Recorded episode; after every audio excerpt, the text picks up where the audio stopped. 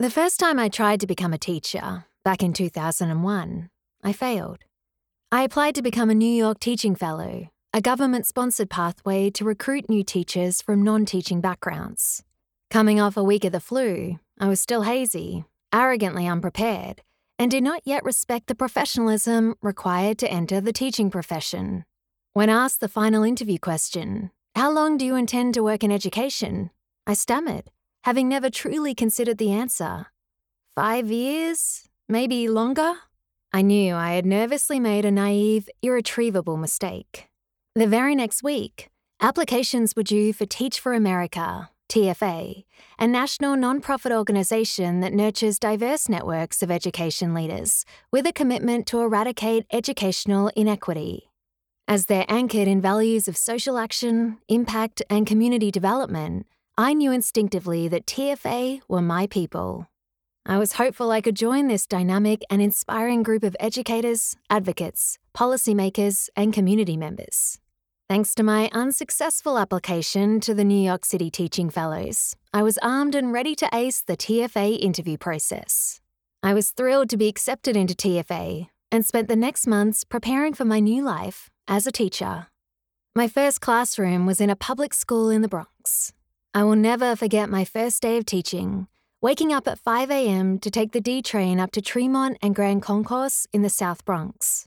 The school was built within the shell of a 19th century hospital, decorated with aged and decaying filigree, with a five story walk up to my classroom. In my hand was a package of multicolored construction paper, some markers, and an empty lesson planning book. I nervously greeted each of my students with a handshake, as we were told to do in TFA. By 9:30 a.m., when my fourth graders were playing the name game, I realized I had no idea what time the lunch period was, or even where my students were supposed to go to get their trays of food. I distinctly remember leaning down and asking Lewis, a nine year old in my class, Uh, what did you do last year for lunch? He replied, We were with the little kids, but now we're in fourth grade. I don't know. I remember announcing to the class, We're going to take a tour of our school. After two loops marching around the campus, we finally found the lunchroom and thus our year began. Lewis was late to school most days. I quickly realised he was known as the toughest boy in the toughest neighbourhood, a neighbourhood where my fourth graders were happy to point out where they thought the drama and deals were made on the streets. Lewis was too thin, he had a wild glimmer in his eye, no friends, and was far below academic standards for his age. Lewis was the student in my class who was the loudest when he could not complete the assignment the quickest to start an argument with another student, and the first to wrangle his classmates' attention when he did not immediately get what he wanted. All too frequently, Lewis and I would end the lesson yelling at each other. I would yell at him, sit down and calm down. He would yell back at me, whatever, and push all his work onto the floor. It was 2002, and it became quickly apparent that he still ruminated continuously on the 9 11 tragedy. All the children in my first class were still focused on 9 11, in part because many of their parents worked the night shift cleaning office buildings in downtown Manhattan and told me they watched the news footage on the evening television, replay after replay.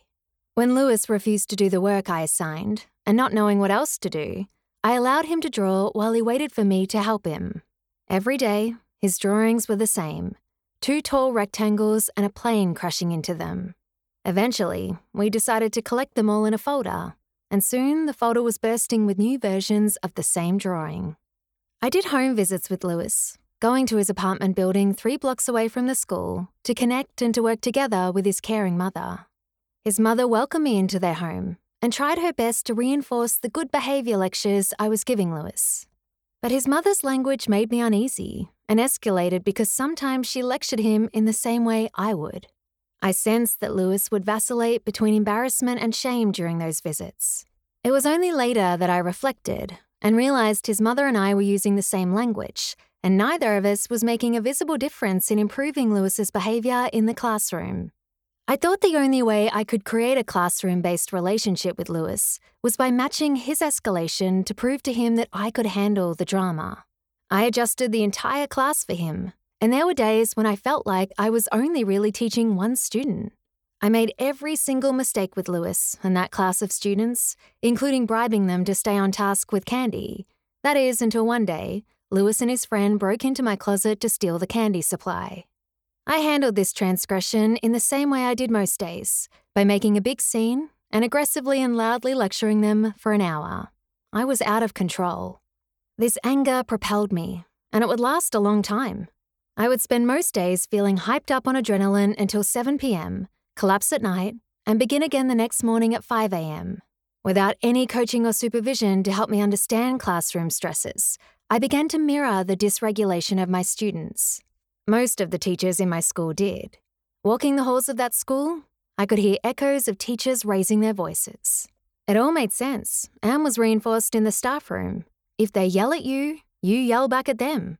If they were angry, you show them that you were in control by being angrier than them. This cycle was daily, hourly, sometimes by the minute. There were days when Lewis came to school and pushed another student in line first thing in the morning, and I would yell at him in front of all the other students before we walked up the five flights of steps. Teaching for me in these first years meant being buzzed up on cortisol and adrenaline. I know I was so dependent on it that in the mornings I would double step up the five flights to get my heart going because I could not face the kids without being hypervigilantly ready for the day. I justified my anger and aggression in a number of ways, and I had many reasons to explain to myself why I behaved in the ways I did. My naive assumption that my students came from homes filled with escalated behaviours convinced me that anger was the most effective way to communicate to them. However, my misguided logic convinced me that my anger would be more conscious, and for the right social justice reasons, these kids will learn. It was only years later I realised I was mirroring and modelling the escalated behaviours of my students.